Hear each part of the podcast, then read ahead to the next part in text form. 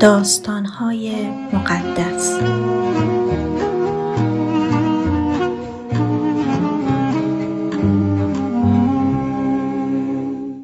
نان من و بلدرچین قوم اسرائیل از ایلیم کوچ کردند و به صحرای سین که بین ایلیم و کوه سینا بود رفتند. روزی که اونجا رسیدن روز پانزدهم ماه دوم بعد از خروج اونها از مصر بود. در اونجا بنی اسرائیل باز از موسی و هارون گله کردند و گفتند ای کاش توی مصر میموندیم و همونجا خدا ما رو میکشت. اونجا کنار دیکای گوش می نشستیم و هر قدر که می‌خواستیم میخوردیم. اما حالا توی این بیابان سوزان که شما ما رو به اون کشوندین به زودی از گرسنگی خواهیم مرد. اون وقت خدا به موسی فرمود حالا از آسمان برای اونها نان میفرستم. هر کس بخواد می‌تونه بیرون بره و هر روز نان خودش رو برای همون روز جمع کنه. به این وسیله اونها رو آزمایش می‌کنم تا ببینم آیا از دستوراتم پیروی می‌کنن یا نه. به قوم اسرائیل بگو که روزهای جمعه نان به اندازه دو روز جمع کنند و اون رو آماده کنند. پس موسی و هارون بنی اسرائیل رو جمع کردند و به اونها گفتند امروز از به شما ثابت میشه که این خداوند بود که شما رو از سرزمین مصر آزاد کرد. فردا صبح حضور پرجلال خدا رو خواهید دید چون اون گله و شکایتی که ازش کردید رو شنیده.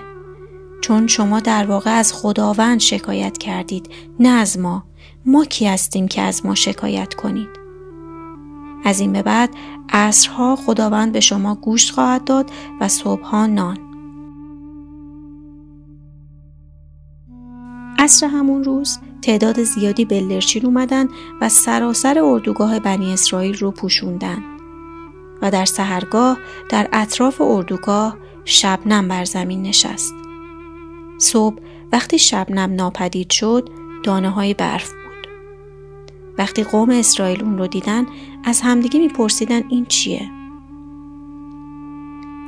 موسی به اونها گفت این نانیه که خداوند به شما داده تا بخورید. خداوند فرموده که هر خانواده به اندازه احتیاج روزانه خودش از این نان جمع کنه. یعنی برای هر نفر یک عمر. عمر ظرفی بود به گنجایش دو لیتر که برای اندازه گیری به کار می رفت. پس قوم اسرائیل بیرون رفتند و به جمعآوری نان پرداختند. بعضیا زیاد جمع کردند و بعضیا کم.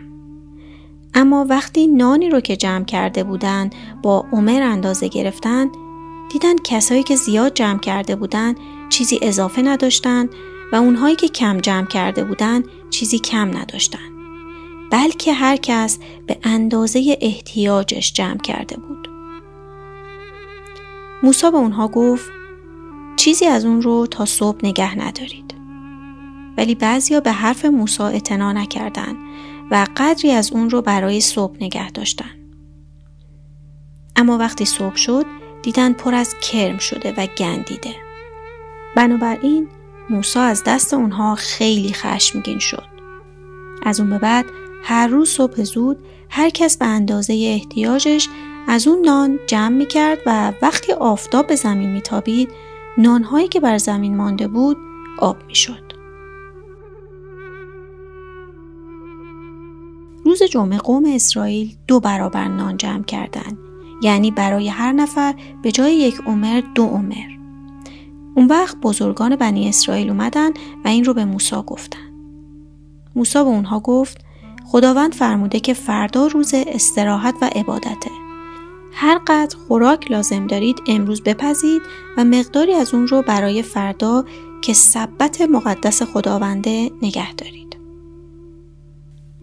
اونها طبق دستور موسی نان رو تا روز بعد نگه داشتن و صبح که بلند شدن دیدن همچنان سالم باقی مونده. موسی به اونها گفت این غذای امروز شماست چون امروز سبت خداونده و چیزی روی زمین پیدا نخواهید کرد. شش روز خوراک جمع کنید اما روز هفتم سبته و خوراک پیدا نخواهید کرد.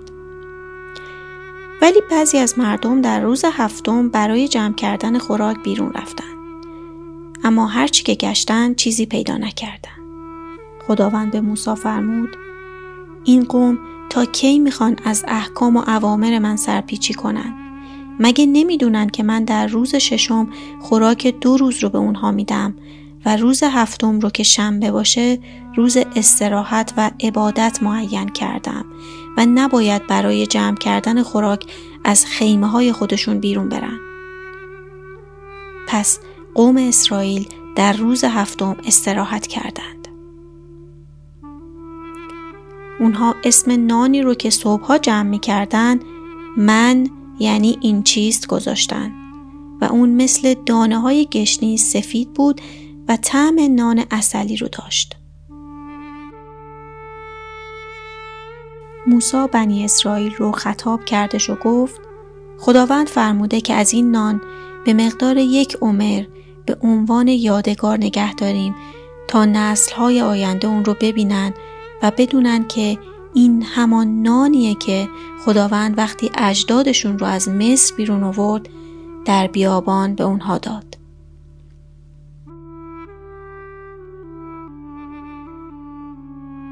موسا به هارون گفت ظرفی پیدا کن و توی اون به اندازه یک عمر من بریز و اون رو در حضور خداوند بگذار تا نسلهای آینده اون رو ببینن. هارون همونطور که خداوند به موسی فرموده بود عمل کرد. بعدها این نان در صندوق عهد قرار داده شد. بنی اسرائیل تا رسیدن به کنعان و ساکن شدن در اون سرزمین مدت چهل سال از این نانی که به من معروف بود میخوردند.